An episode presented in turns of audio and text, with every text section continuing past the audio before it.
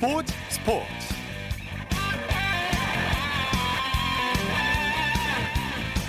여러분 안녕하십니까? 아나운서 이창진입니다. 여자 컬링 국가대표팀인 경기도청이 2020 세계 여자 컬링 선수권 대회 티켓을 따냈습니다. 경기도청은 오늘 핀란드에서 열린 2020 세계 예선 대회 플레이오프 결승전에서 이탈리아를 6대 5로 꺾었는데요. 9엔드에 한 점을 내줬지만 10엔드에 한 점을 획득하면서 극적인 승리를 거뒀습니다. 경기도청은 지난 13일부터 어제까지 열린 예선 라운드 로빈에서 7연승을 달리며 1위로 플레이오프에 올랐는데요. 라운드 로빈 2위인 이탈리아를 꺾고 2020 세계 예선 대회 우승을 확정했고 오는 3월 14일부터 22일까지 캐나다 프린스 조지에서 열리는 2020 세계 여자 컬링 선수권 대회 출전권을 따냈습니다.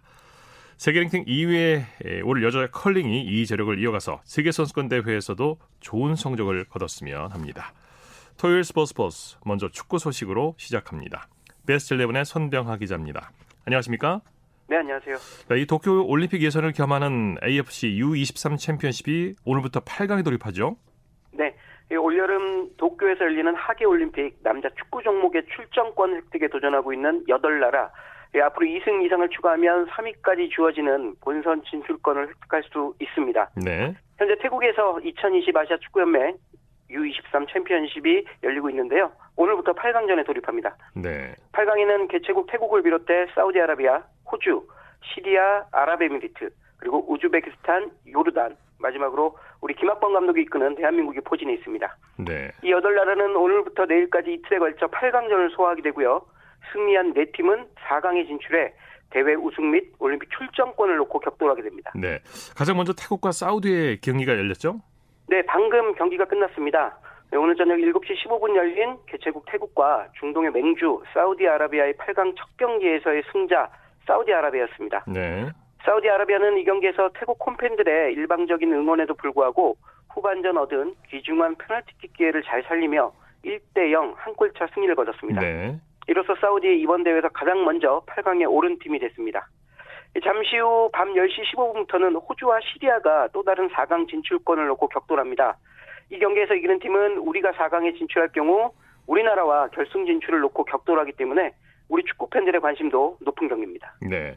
우리나라 경기는 내일 저녁에 킥오프하게 되죠? 네. 우리나라 8강에서 이 D조에 속했던 요르단과 준결승으로 가는 관문에서 마주칩니다.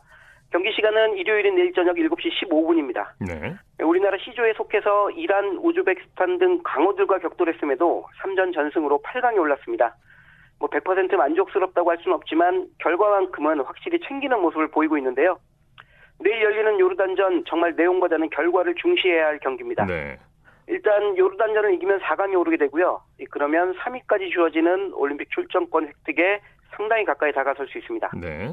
반대로 지면 모든 꿈이 물거품이 되기 때문에 정말 모든 걸 걸고 반드시 승리해야 하는 그런 경기입니다. 네, 네. 요르단의 전력은 어떻게 평가되고 있습니까? 우리가 넘기 어려운 상대는 아니죠? 네, 맞습니다.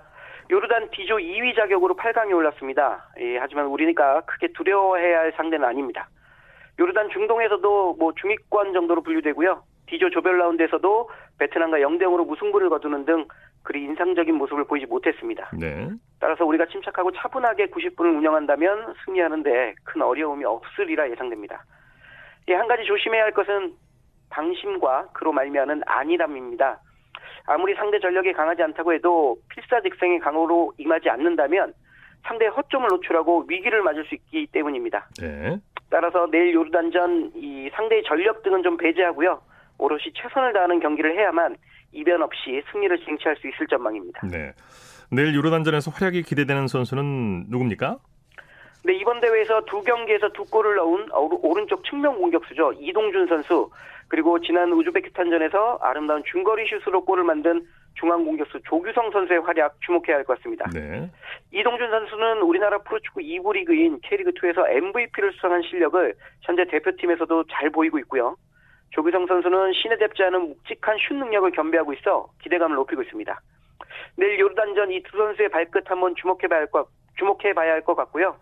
이 아울러 지난 우즈베키스탄전에서 멀티골을 성공시킨 장신 공격수죠 오세훈 선수와 오세훈 선수와요 엄청난 활동량으로 왼쪽 측면을 누비는 수비수 김신야 선수의 활약도 잘 지켜보셔야 할 것 같습니다. 네네.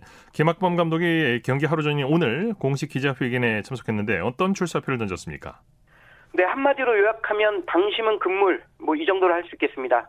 김 감독 우리 시간으로 오늘 열린 공식 기자회견에서 요르단을 좋은 팀이라고 칭찬한 뒤에 결코 방심해서는 안 된다고 말했습니다. 네. 김 감독은 요르단은 좋은 팀이다 이렇게 말한 뒤에 다른 중동 팀과 비교해서 상당히 많이 뛴다면서 체력과 피지컬의 강점을 갖고 있어 방심은 금물이라고 전했습니다. 네 네. 김 감독도 우리 선수들에 대한 굳은 신뢰도 전했습니다. 김 감독은 흔히 선수들 뒤에 감독이 있다고 하는데 우리는 다르다. 감독 뒤에 선수들이 있다. 뭐 이런 얘기로 제자들을 향한 굳은 신뢰를 나타내기도 했습니다. 예. 박항서 감독이 이끄는 베트남은 16강에 오르지 못했는데 그래도 팬들의 환영을 받았다고요? 네. 베트남 이번 대회 D조에 속했었죠. 세 경기를 치르며 2무 1패를 기록해 아쉽게 조 최하위로 16강 8강 진출에 실패했습니다. 네. 이에 베트남 곧바로 귀국길에 올랐는데요. 이 호치민을 거쳐 하노이로 귀국하는 과정에서 팬들의 큰 환대를 받았다고 합니다. 네, 베트남 언론들은 자국 축구 팬들이 박항서가 8강 진출에 실패했음에도 불구하고 환영의 박수를 보냈다면서 특히 오늘 새벽 늦은 시간 하노이에 도착했지만 많은 베트남 축구 팬이 나와 환대했다고 전했습니다. 네. 네, 박항서 감독이 이끄는 베트남 23세 이하 대표팀의 도전은 이렇게 막을 내렸고요. 이 박항서 감독 이제부터는 올 3월부터 재개하는 2022 카타르 월드컵 아시아 예선 준비에 돌입할 예정입니다. 네. 유럽 축구 소식 살펴보죠. 손흥민 선수가 주말 리그 경기에 출전하죠? 네. 이 잠시 후인 밤 9시 30분입니다. 영국 와퍼드에 위치한 비커리지 로드에서 2019-2020 잉글랜드 프리미어리그 23라운드가 열립니다. 네. 이 토트넘 홈팀 와퍼드를 맞아 원정 경기를 치르는데요. 이 경기에서 우리 손흥민 선수의 선발 출전이 확정됐습니다. 네. 손흥민 선수는 루카스 모우라, 델레 알리 선수와 함께 공격 선봉에 나서며 최근 무득점 침묵 깨기에 도전합니다. 손흥민 선수 지난해까지 정말 좋은 활약을 펼치다가 올해 들어 좀 잔잔한 상황인데요. 리그 17위에 처져 있는 약체 와퍼드를 맞아 오랜만에 득점포를 가동할 수 있을지 주목받고 있습니다. 네. 지난 시즌에 제주에서 뛰었던 윤, 윤일록 선수가 프랑스 진출에 성공했군요. 네, 그렇습니다. 지난 시즌 제주의 공격 천병력을 했던 윤일록 선수가 유럽 진출에 성공했습니다. 프랑스 리그 1에 속한 몽펠리에가 윤일록 선수의 새로운 소속팀입니다. 몽펠리에 구단은 우리 시간으로 오늘 공식 홈페이지를 통해 윤일록 선수의 영입을 발표했습니다. 계약 기간이 3년 6개월에 이를 만큼 장기 계약이고요. 네. 그만큼 윤일록 선수에 대한 믿음과 신뢰가 크다는 걸 알 수 있겠습니다. 네. 몽펠리에 구단은 구단 역사상 첫 번째 한국 선수를 영입했다면서 앞으로 좋은 활약으로 팀의 큰 보탬이 됐으면 좋겠다는 그런 바람을 전했습니다. 네. 소식 감사합니다. 네, 고맙습니다. 축구 소식 베스트 11의 선병화 기자와 정리했습니다.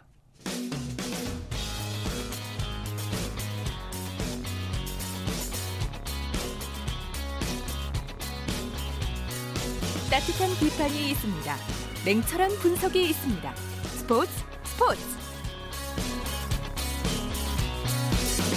이어서 프로배구 소식 살펴보겠습니다. 스포츠 동아의 강산 기자와 함께합니다. 안녕하세요. 네, 안녕하세요. 현대캐피탈이 대한항공에게 역전승을 거뒀네요. 네, 오늘 인천에서 열린 남자부 경기에서 3위 현대캐피탈이 2위 대한항공에 세트스코어 3대1로 역전승을 거두고 네. 격차를 3점으로 줄였습니다. 네. 라이벌 간의 맞대결답게 매 세트마다 치열한 접전을 펼쳤죠? 네, 특히 1, 2세트가 모두 25대 23으로 끝났을 정도로 치열한 접전이 벌어졌는데요. 양 팀 모두 뛰어난 공격력을 앞세워서 상대 코트를 맹폭했습니다. 승부는 3세트에 갈렸는데요. 네. 현대캐피탈이 13대 13에서 다우디의 백어택과 오픈 공격, 블로킹으로 연달아 3점을 올리면서 승부를 갈랐고 여기부터 경기가 끝날 때까지 단 한 번도 흐름을 내주지 않았습니다. 네. 블로킹과 서브에서도 현대캐피탈이 대한항공을 압도했죠? 네, 그렇습니다. 오늘 현대캐피탈이 강점을 확실히 보여준 경기였는데요. 블로킹에서 14대 5, 서브에서 8대 2로 대한항공을 압도하면서 손쉽게 경기를 풀어갈 수가 있었고요. 네. 특히 사이드 블로킹에서 대한항공을 압도한 게 오늘 가장 큰 승리 요인이었습니다. 네. 오늘 최고의 수훈 선수는 다우디 선수죠? 네, 맞습니다. 오늘 다우디 선수가 블로킹과 서브 득점 2개씩을 포함해 양팀 최다인 30득점에 무려 72.2%의 공격 성공률을 기록하면서 승리 1등 공신이 됐습니다. 예. 특히 3세트의 클러치 능력을 보여준 것은 물론 높은 타점과 탄력을 앞세워서 상대 수비를 경기 내내 곤혹스럽게 했습니다. 네. 다우디 다우디 선수가 하마터면 경기에 못 나올 뻔했다고 하죠? 네, 그런 해프닝이 있었죠. 사실 다우디가 오늘 선발로는 나오지 못했는데요. 문제는 다름 아닌 유니폼이 없었기 때문입니다. 네. 천안 숙소에서 원정을 떠날 때 다우디가 실수로 원정 유니폼이 아닌 연습용 유니폼을 차에 실었고요. 아이고. 이 네. 사실을 체육관에 도착해서야 알았던 겁니다. 그 경기 시작을 코앞에 둔 상황이었기 때문에 천안에 상주하던 스태프가 부랴부랴 인천으로 유니폼을 공수해오면서 경기에 나서게 네. 되는데요. 1세트 14대 14 상황, 참 접전 상황부터 공교롭게도 정상적으로 코트를 밟았고 최고의 활약으로 승리를 이끌었는데요. 네. 본인은 그 유니폼 때문에 선수들의 동료들의 리듬이 깨진 것 같다면서 미안함을 전하기도 했습니다. 네, 네, 네. 자, 신영석과 전광인 선수도 활약이 괜찮았어요. 네, 신영석 선수 오늘 블로킹 4개와 서브 득점 3개 포함 14득점, 무려 77.7%의 공격 성공률로 맹활약을 펼쳤고요. 네. 후위 공격 3개를 더했다면 트리플 크라운도 작성한 작성이 가능한 센터로서 엄청난 활약이었습니다. 네. 또 전광인 선수도 블로킹 5개 포함 13점으로 자기 몫을 다했습니다. 네. 현대캐피탈 이적 후 첫 선발 출전한 황동일 선수는 어땠나요? 네, 오늘 굉장히 좋았습니다. 사실 황동일 선수가 과거에도 장신 세터의 강점이 분명했음에도 들쑥날쑥한 토스로 조금 아쉬움을 남겼었는데요. 오늘은 주공격수인 다우디 오픈과 백어택은 물론 센터들이 속공까지도 적재적소에 활용하면서 팀 공격 성공률이 60%까지 나오는데 큰 몫을 해냈습니다. 네. 현대캐피탈 이적으로 황동일이 팀특계 잠재력을 폭발할 수 있을지도 관심사고요. 오늘 최태훈 감독도 대단한 만족감을 보여줬습니다. 네. 여자부에서는 한국도로공사와 흥국생명이 맞대결을 펼쳤죠? 네, 김천에서 열린 여자부 경기에서는 도로공사가 2위 흥국생명을 세트스코어 3대 2로 꺾고 3연패에서 벗어났고요. 도로공사는 승점 18점이 되면서 5위를 유지했고 흥국생명은 2위를 지켰습니다. 네. 도로공사가 초반에 경기를 쉽게 이어가다가 후반에 어려움을 겪었죠? 네, 도로공사가 오늘 주공격수 이재영이 결장한 흥국생명을 상대로 초반에 쉽게 경기를 풀어갔지만 3세트부터 조직력으로 맞선 흥국생명의 추격을 조금 허용하기도 했습니다. 네. 그러나 5세트 초반부터 정대영과 박정아의 강력한 서브를 앞세워서 달아남고 간신히 승점 2점을 챙길 수가 있었죠. 네. 새로 합류한 산체스 선수의 활약은 어땠습니까? 도로공사의 공격진에 날개를 달았다고 평가할 수 있겠는데요. 오늘 산체스가 햄스트링 통증으로 몸 상태가 완전치 않았음에도 불구하고 29득점에 공격 성공률 45%의 좋은 활약으로 기대감을 키웠습니다. 네네. 자, 소식 감사합니다. 네, 고맙습니다. 프로배구 소식 스포츠 동아의 강산 기자였고요. 이어서 프로농구 소식 살펴보겠습니다. 조현일 농구 해설위원과 함께합니다. 안녕하십니까? 네, 안녕하십니까. 자, 프로농구 올스타전 일정이 잡혔죠? 네, 2019-2020 어, 프로농구 올스타전이 어, 내일 오후 3시 인천 삼산 월드체육관에서 열립니다. 어, 프로농구 출범 이후에 처음으로 인천에서 열리는 별들의 잔치고요. 어, 지난 2014년 이 아시안 게임에서 어, 금메달을 땄던 역사적인 경기장에서 이 프로농구 최고의 스타들이 화려한 쇼를 펼칠 예정입니다. 네. 올해도 올스타 드래프트를 통해서 참가할 선수들이 결정됐죠? 네, 팬 투표로 뽑힌 24명의 올스타는 이제 팬 투표 1위 허훈과 또 김시래 팀으로 각각 나뉩니다. 네. 또 팬 투표 이 상위 10명으로 구성된 이 올스타 베스트 5의 팀 허훈에는 이정현, 송교창, 또 라건아, 김종규 선수가 나서고요. 또 팀 김시래는 최준용, 김선형, 캐디 라렌, 또 허웅으로 맞설 예정입니다. 네. 허훈 팀과 김시래 팀 어떤 팀 전력이 더 우세할까요? 네, 팀 허훈의 경우에는 이 라건아와 김종규 선수가 이끄는 높이가 장점입니다. 이 반면에 팀 김시래는 김선형 그리고 허웅 등 이 백코트의 우위가 돋보이는 팀인데요. 이 높이와 스피드가 제대로 맞불을 어, 놓을 전망입니다. 아, 다만 이 팬투표 2위를 차지한 김실애 선수가 아, 부상으로 인해서 본 경기에는 뛰기 어려울 것으로 예상이 되는데 뭐 네. 이 부분은 또 충분한 변수가 될 것 같습니다. 네. 올해는 전 구단 코칭 스태프와 선수들이 올스타전에 초대됐다면서요? 네, 뭐 이번 이 올스타전은 또 팬과 함께하는 의미 있는 행사들도 많지만 또 올스타에 뽑히지 않은 10개 구단 선수들이 이 전원 참석해서 또 팬들을 만날 예정입니다. 네. 어, 이들은 뭐 입장할 때 또 팬들이 원하는 어, 특별한 퍼포먼스를 펼치면서 등장할 예정이라고 하는데요. 어, 올스타전이 주는 아주 특별한 시간이 되지 않을까 싶습니다. 네. 이번 올스타전 그 어느 때보다 풍성하게 준비하고 있다고 하죠? 네, 다양한 이벤트가 열릴 예정입니다. 어, 경기 도중에 에, 독창적인 세리머니를 선보인 선수를 대상으로 이 팬들의 현장 문자 투표를 통해서 어, 베스트 세리머니 상을 지상할 예정이고요. 또 10개 구단 신인 선수들의 합동 공연, 그리고 김선영 선수와 김낙현 선수의 공연도 준비가 되어 있습니다. 네. 아, 그리고 10개 구단 감독들의 자유투 대결이 또 펼쳐지면서 팬들의 눈길을 끌 것으로 기대를 모으고요. 또 하프타임에는 걸그룹 이 오마이걸이 또 축하 공연을 펼칠 예정입니다. 네. 올스타전을 앞두고 올스타전에 나설 선수들이 전야제 행사를 벌였죠? 네, 올스타전에 뛰는 이 베스트 10 선수들이 에, 오늘 오후에 인천 구월동 이 로데오 거리 버스킹 무대에 등장했습니다. 아, 수백 명의 팬들이 KBL 최고 스타들을 맞이해서 또 로데오 거리는 인산인해를 이뤘다고 하는데요. 네. 선수들은 사진 촬영 또 사인을 통해서 팬들과 스킨십했습니다. 아, 추운 날씨 속에서도 또 올스타 선수들을 맞이한 팬들 역시 아주 뜻깊은 시간을 보냈습니다. 네, 다양한 행사가 펼쳐졌는데 그 중에서 어떤 게 가장 인기가 있었나요? 네, 이 선수 소개 시간이 끝난 후에 본격적인 팬 맞이 행사가 시작됐습니다. 이 수많은 팬들 중에 10명이 선정이 됐고 또 각자가 좋아하는 선수들 앞에서 커플 댄스를 췄는데요. 어, 이 중에서 역시 가장 적극적이었던 주인공은 라건아 선수였습니다. 어, 댄스 타임과 또 셀카 타임까지 보낸 후에 아, 각팀 주장들의 또 선수 소개가 진행이 됐고요. 어, 이때 또 팬들의 함성이 또 가장 컸다는 후문입니다. 네. 자, 내일 열리는 올스타전 관전 포인트를 좀 짚어주시죠. 네, 올스타전의 묘미인 3점 슛과 또 덩크 콘테스트의 화려한 쇼를 어, 빼놓을 수 없습니다. 아, 지난 시즌에는 3점 슛은 조성민, 또 덩크슛, 국내 선수 부문은 김종규, 또 외국인 선수는 이 마커스 포스터가 우승을 차지했는데요. 이 과연 올 시즌에는 3점과 덩크 챔피언 트로피가 이 어느 선수의 품에 안길지 주목됩니다. 네. 또 이 별 중에 별이 누가 될지도 관심이 쏠립니다. 화려한 개인기가 돋보이는 김선영 선수가 지난 2014년부터 3년 연속 올스타 MVP에 선정이 됐고요. 아, 최근 2년은 디온테 버튼, 또 마커스 랜드리 두 외국인 선수가 미스터 올스타를 차지했습니다. 네. 과연 올스타 MVP를 누가 차지할지도 궁금합니다. 네. 여자 프로농구는 올스타 브레이크 이후 첫 경기를 열었죠? 네, KB스타즈가 어, 오늘 경기를 승리로 장식하면서 2위로 올라섰습니다. 네. 아, KB스타즈는 KEB 하나은행과의 홈 경기에서 90대 75로 승리했습니다. 아, KB스타즈는 오늘 승리로 14승 5패로 단독 선두에 오름과 동시에 이 KB 하나은행전 8연승 기록을 세웠습니다. 네. KB스타스가 우리은행을 꺾고 단독 선두가 됐네요.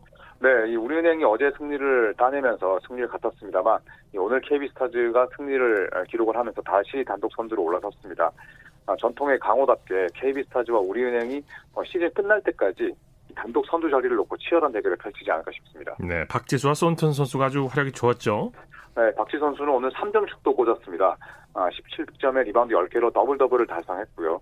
또 박지수의 합류 이후에 에, 높이에 대한 부담이 줄어든 아, 카일라 손튼 역시도 27득점 7리바운드를 보탰습니다.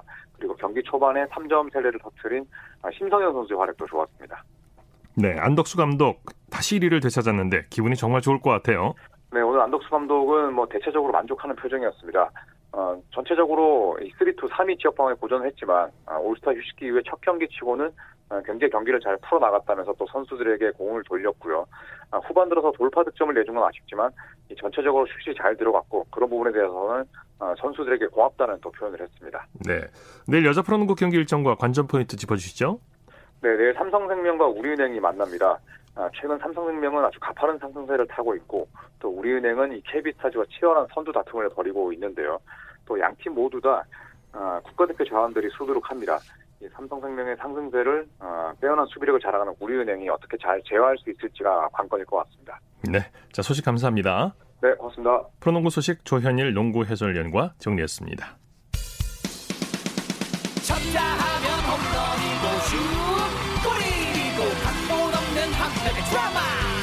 바로 그것이 바로. 손에 잡힌 우승 트로피 목에 걸린 그 배달.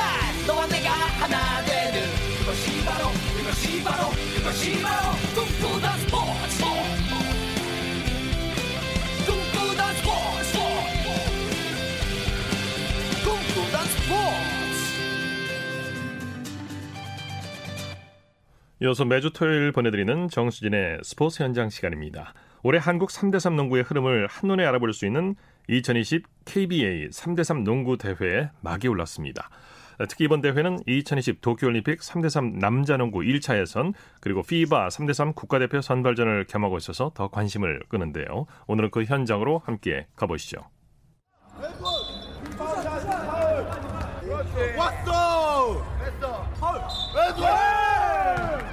네, 지금 성남 실내체육관에서는 2020 도쿄올림픽 예선 및 FIBA 3대3 농구 아시아컵 국가대표 선발전 겸 대한민국 농구협회, 즉 KBA 3대3 농구 대회가 열리고 있습니다. 오늘과 내일 이틀 동안 열리는데 오늘은 초중 고등부와 일반 오픈 대회가 열리고 내일은 국가대표 선발 트라이아웃과 대회 8강부터 이어지는데요. 3대3 농구를 즐기고 매력을 느끼는 선수들의 열정 지금부터 함께 해 보시죠. 네, 안녕하세요. 저는 대한민국 농구협회에서 3대3 대회를 담당하고 있는 강민주 주임이라고 합니다. 올해 3월 달에 도쿄올림픽 진출을 하기 위해서 이제 1차 예선전이 있어요. 그리고 이제 5월 달에 아시아컵이라고 이제 아시아 대회가 있는데 거기에 나가기 위한 국가대표 선수들을 선발하는 트라이아웃과 동시에 이제 초등학생, 중학생, 고등학생 그리고 성인들 대상으로 전문 선수들 이런 거 구분 없이 다 같이 어우러져서 하는 3대3 대회도 같이 하고 있습니다. 물론 이제 성인부에 나오는 팀 소속 선수들 중에 트라이아웃도 출전하는 선수들도 섞여 있기는 해요. 지금 이번 대회는 총 48팀이 참여를 했는데 확실히 3대3을 하는 인원들이 정말 많이 늘었고요. 그리고 관심도 정말 많으시고 이 대회가 아무래도 좀 잘 되면 저희가 앞으로 계획하고 있는 뭐 코리아 투어 대회들 또 더 많은 관심을 받을 수 있고 더 많은 선수들이 참여를 할 수 있게 되지 않을까 저는 기대를 하고 있습니다.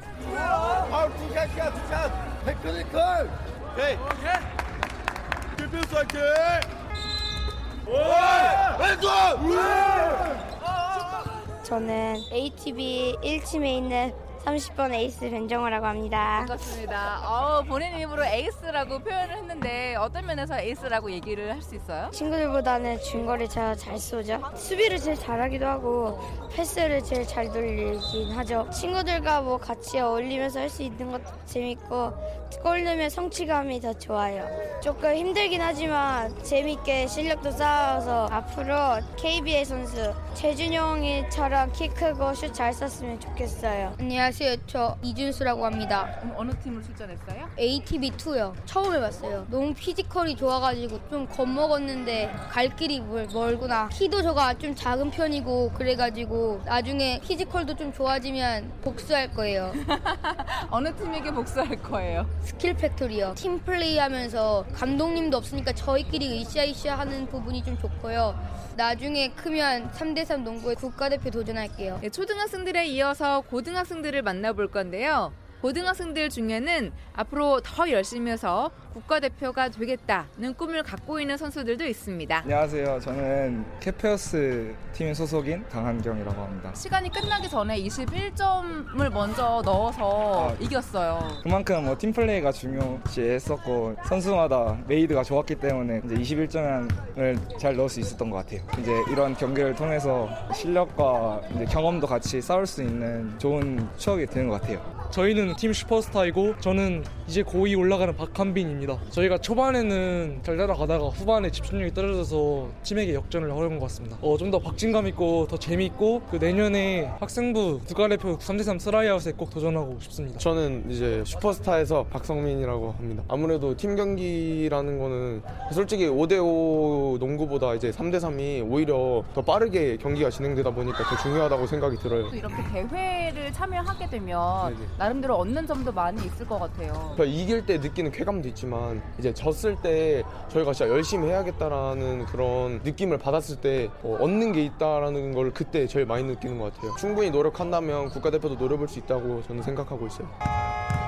네, 수고하셨습니다. 전주와 캠핑 사경이 21대 18로 전주가 승리를 했습니다. 네, 내일 오전에 국가대표 선발 트라이아웃이 진행될 건데요. 여기에 대해서 자세하게 들어보겠습니다. 총 17명의 선수가 지원을 했고요. 그리고 이제 내일 오전에 3대3이 워낙 이제 체력이 워낙 많이 요구되는 종목이다 보니까 코트 끝에서 끝까지 왔다 갔다 하는 것 정도로 이제 체력 테스트를 실시를 하고 팀을 꾸려서 이제 연습 게임을 진행을 하게 됩니다. 그럼 이제 그 연습 게임 하시는 걸 보고 심사위원분들이 보고 평가를 그 자리에서 하시게 되는 거죠. 제일 잘 아시는 건 아마 이승준 선수랑 이동준 선수일 거예요. 이제 KBL에서 오랫동안 뛰시기도 하셨고 나이가 지금 40대가 넘어가시는데도 체력에 전혀 문제가 없으신 선수들이라서 그리고 3대3 쪽에서는 박민수 선수나 김민석 선수, 김동우 선수 이렇게 유명한 선수들이 조금 있어요. 이제 박민수 선수 같은 경우에는 작년, 재작년 이제 국제대회를 나갔다 왔는데 이제 국제연맹에서도 주목을 많이 준 선수예요. 그리고 이제 프로농구를 하다가 은퇴를 하고 이제 3대3을 하러 넘어온 선수들도 뭐 하도현 김동현 선수나 노승준 선수 이렇게 좀 많이 있는 편입니다. 정규 엔트리는 4명이고 이제 혹시나 뭐 부상이나 아니면 경기력 향상을 위해서 예비로 2명을 더 뽑아 놓습니다. 그래서 총 6명을 뽑게 되는 겁니다. 네, 국가 랭킹 포인트를 쌓아서 20개국만이 참가 가능한 올림픽 1차 예선 출전권을 확보했기 때문에 이 국가대표 선발전이 더 의미가 있지 않을까 싶은데요.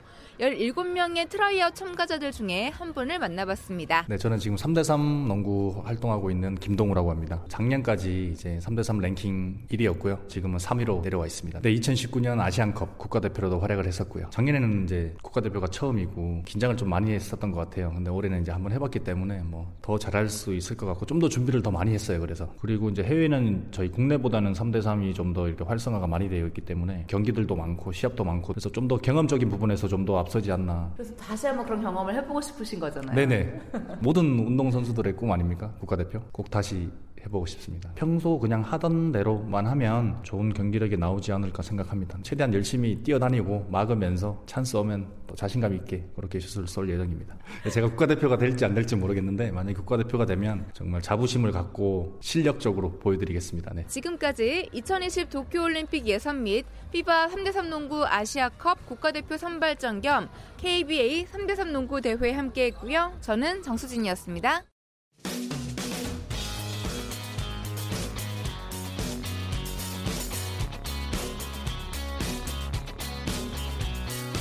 따뜻한 비판이 있습니다. 냉철한 분석이 있습니다. 스포츠 스포츠. 이어서 한 주간의 해외 스포츠 소식 정리합니다. 월드스포츠 연합뉴스 영문뉴스부의 유지호 기자와 함께합니다. 안녕하십니까? 네, 안녕하세요. 메이저리그 샌프란시스코 자이언츠가 빅리그 역사상 처음으로 여자 정식 코치를 선임했다면서요? 네, 자이언츠가 지난 금요일 소프트볼 선수 출신의 알리사 나켄 코치와 계약을 발표했습니다. 직함은 어시스턴트 코치로 아직 특별한 보직은 정해지지 않았는데요. 어, 메이저리그에서는 총 7명의 코치가 더그아웃에 출입할 수 있는데 어, 샌프란시스코의 코치진은 총 13명이라 나켄 코치가 실전 경기에 참여 안 할 가능성도 있긴 합니다. 네. 하지만 메이저리그 최초의 풀타임 코치로 금녀의 벽을 허물었다는 점에서 의미가 있는데요. 지난 2015년 오클랜드 어슬레틱스에 합류한 저스틴 시겔 코치는 메이저리그 선수들을 직접 지도하긴 했지만 임시직이었고요. 또 지난해 시카고 컵스와 뉴욕 양키스 마이너리그 팀의 여성 코치들이 활동한 적은 있습니다. 나켄 코치는 소프트볼 선수를 뛰다가 어, 샌프란시스코 대학교 야구부에서 프런트 경험을 쌓은 뒤에는 2014년 이 자이언츠 구단 인턴으로 입사해서 선수 육성 관련 업무도 해왔습니다. 네. 어, 미프로농구 NBA의 사무국이 다음 시즌 일정 변화와 관련해서 찬반 투표를 가질 예정이라고요. 네, AP통신의 토요일 보도에 따르면 NBA 사무국이 2021-2022 시즌 전에 일정 변경 계획안을 확정하기 위해서 오는 4월 이사회 찬반 투표를 실시할 예정이라고 합니다. 정규리그 경기 수를 82경기에서 78경기로 축소를 하고요. 시즌 내 모든 팀이 참가하는 토너먼트 신설 또 플레이오프 진출팀, 대진의 재배정 등을 담은 일정 변경안을 추진해 왔는데요. 이 플레이오프 진출팀 재배정 같은 경우 구단들의 반발을 일으킬 수가 있는데 현재는 동부 서부 컨퍼런스에서 각 8팀이 진출하고요. 이 팀들이 지리적으로도 동쪽 서쪽으로 나눠져 있습니다. 네. 그런데 이제 성적 순대로 대진을 바꾸면 같은 컨퍼런스 팀끼리 챔피언 결정전을 치를 수도 있고요.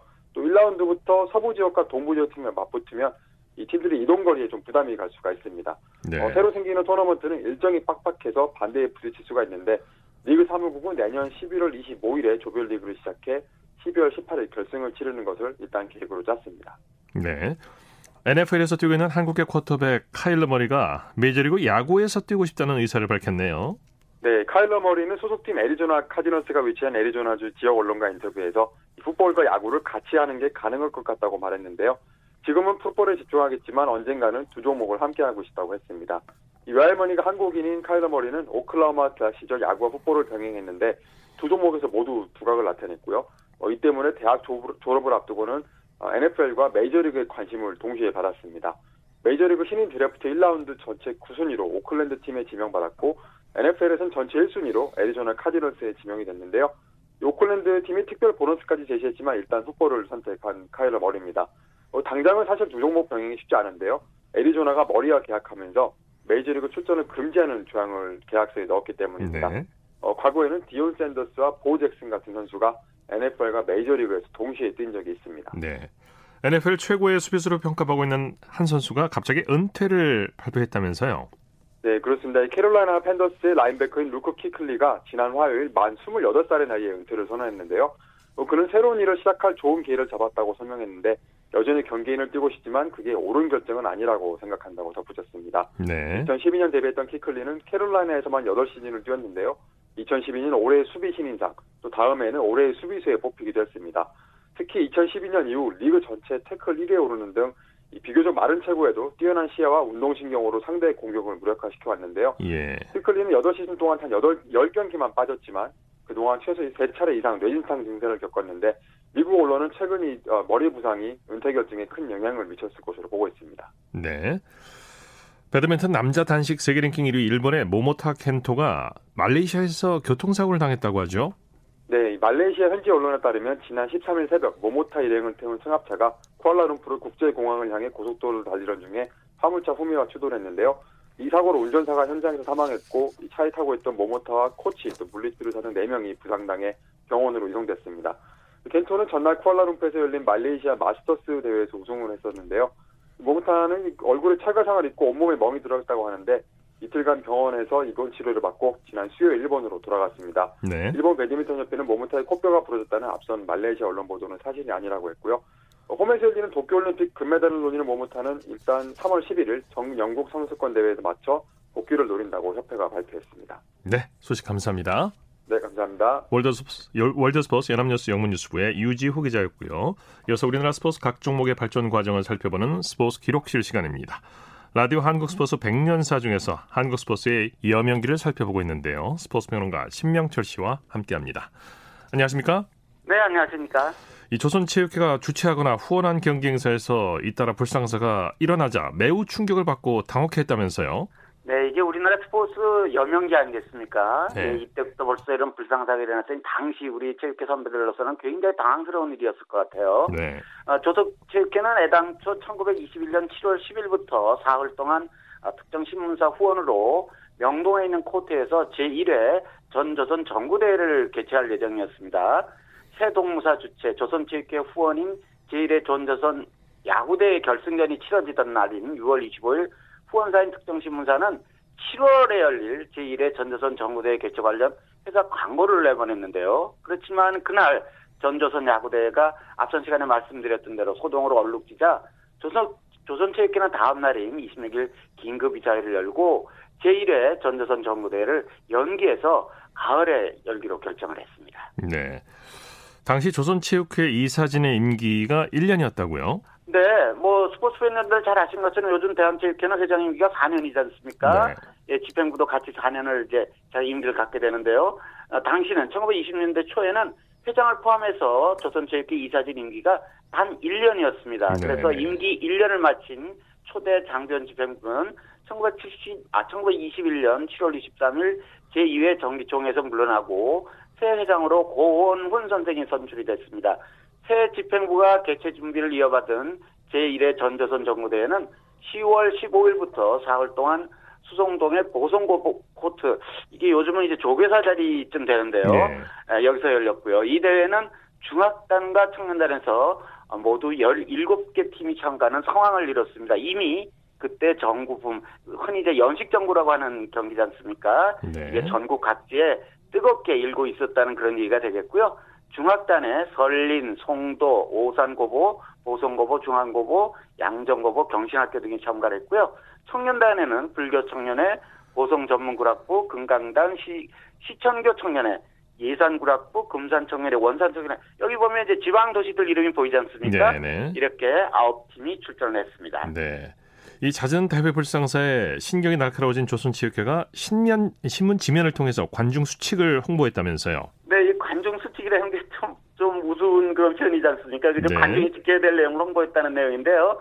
그 내용을 보면 단체 응원은 금지하고 개인 응원도 박수 치는 것만 허용한다. 그러니까 소리를 지르면 안 된다는 얘기겠죠. 네. 예. 일반 관중은 신사적인 태도를 지켜줄 것이라는 그런 내용의 관중 수칙을 홍보를 했고요. 주최 측인 조선체육회는 어, 경기 규칙과 심판 규정을 신문 지상에 발표하는 등 준비를 착실히 진행했습니다. 요즘 같으면 뭐 관중 여러분들이 다 알아서 할 일들인데 예, 예. 그렇죠. 예. 정부가 이제 신체적 접촉이 없는 경기 종목이라는 점도 관중을 덜 흥분시켰는지 대회를 무사히 마칠 수 있었습니다. 중학단에서는 송도고보가 어, 결승 상대인 휘문고보를 물리치고 우승을 했고요. 청년단 결승에서는 금강단이 개성 남부팀을 이기고 우승을 차지했습니다. 네. 예, 아무튼 그 전조선 정구 대회를 조선체육회가 별탈 없이 마쳤는데 서둘러서 이제 에, 후원사였던 특정 신문사에 다음 대회 안내 광고를 실었다면서요. 네, 그렇습니다. 조선 체육회는 이달 말에서 다음 달 초를기에 제2회 전조선 야구대회를 열고 다음해 봄인 2월 좋은 때를 택해서 제2회 전조선 축구대회를 열겠다는 광고를 싣고 이어서 바로 다음 날인 10월 20일자 이 특정 신문에 제2회 전조선 야구대회는 이달 30일부터 4월 동안 서울에서 성대에 개최된다는 광고를 내보냈는데요. 네. 조선체육회가 제2회 전조선 야구대회 개최 장소를 뚜렷이 밝히지 못하고 그냥 서울이라고만 한 것은 경기장 선정에 어려움이 있었기 때문입니다. 예. 그 무렵에 이제 야구 경기를 하기에 가장 좋은 운동장이 배제고보 운동장이라고 하죠. 네, 그 이 시간 통해서 말씀드린 적이 있습니다. 그런데 가장 좋은 경기장인 배제고보 운동장은 전에 열린 전조선 소년 야구대회에서 일어난 불상사 때문에 배제고보가 간접적이나마 서울의 7개 사립중등학교 교장회의에서 징계를 받고 있으니까 조선체육회가 운동장을 빌려달라고 할 수도 없고 또 배제고보 측에서도 빌려주겠다고 할 수 없는 그런 애매한 상황이 돼 있었거든요. 네네. 결국 조선체육회 주최 제2회 전조선 야구대회는 대회 첫날 경성중학운동장을 쓰고 대회 이틀째부터는 장소를 용산철도국 운동장으로 옮겨서 대회를 치르게 됩니다. 네. 자, 오늘 말씀 감사합니다. 네, 고맙습니다. 스포츠 기록실 스포츠 평론가 신명철 씨와 함께했습니다. 스포츠 단신 전해드립니다. 박인비 선수가 2020 시즌 미국 여자 프로골프 투어 개막전 다이아몬드 리조트 챔피언스 토너먼트 2라운드에서 공동 선두로 뛰어올랐습니다. 공동 2위로 2위를 2라운드를 시작한 박인비 선수는 바람이 많은 날씨에도 불구하고 별다른 실수 없이 이틀 연속 노보기 플레이를 펼치며 버디만 3개를 잡아내고 캐나다의 브룩 핸더슨과 함께 공동 선두에 올랐습니다. 스포츠 스포츠 오늘 준비한 소식은 여기까지고요. 내일도 풍성한 스포츠 소식으로 찾아뵙겠습니다. 함께해 주신 여러분 고맙습니다. 지금까지 아나운서 이창진이었습니다. 스포츠 스포츠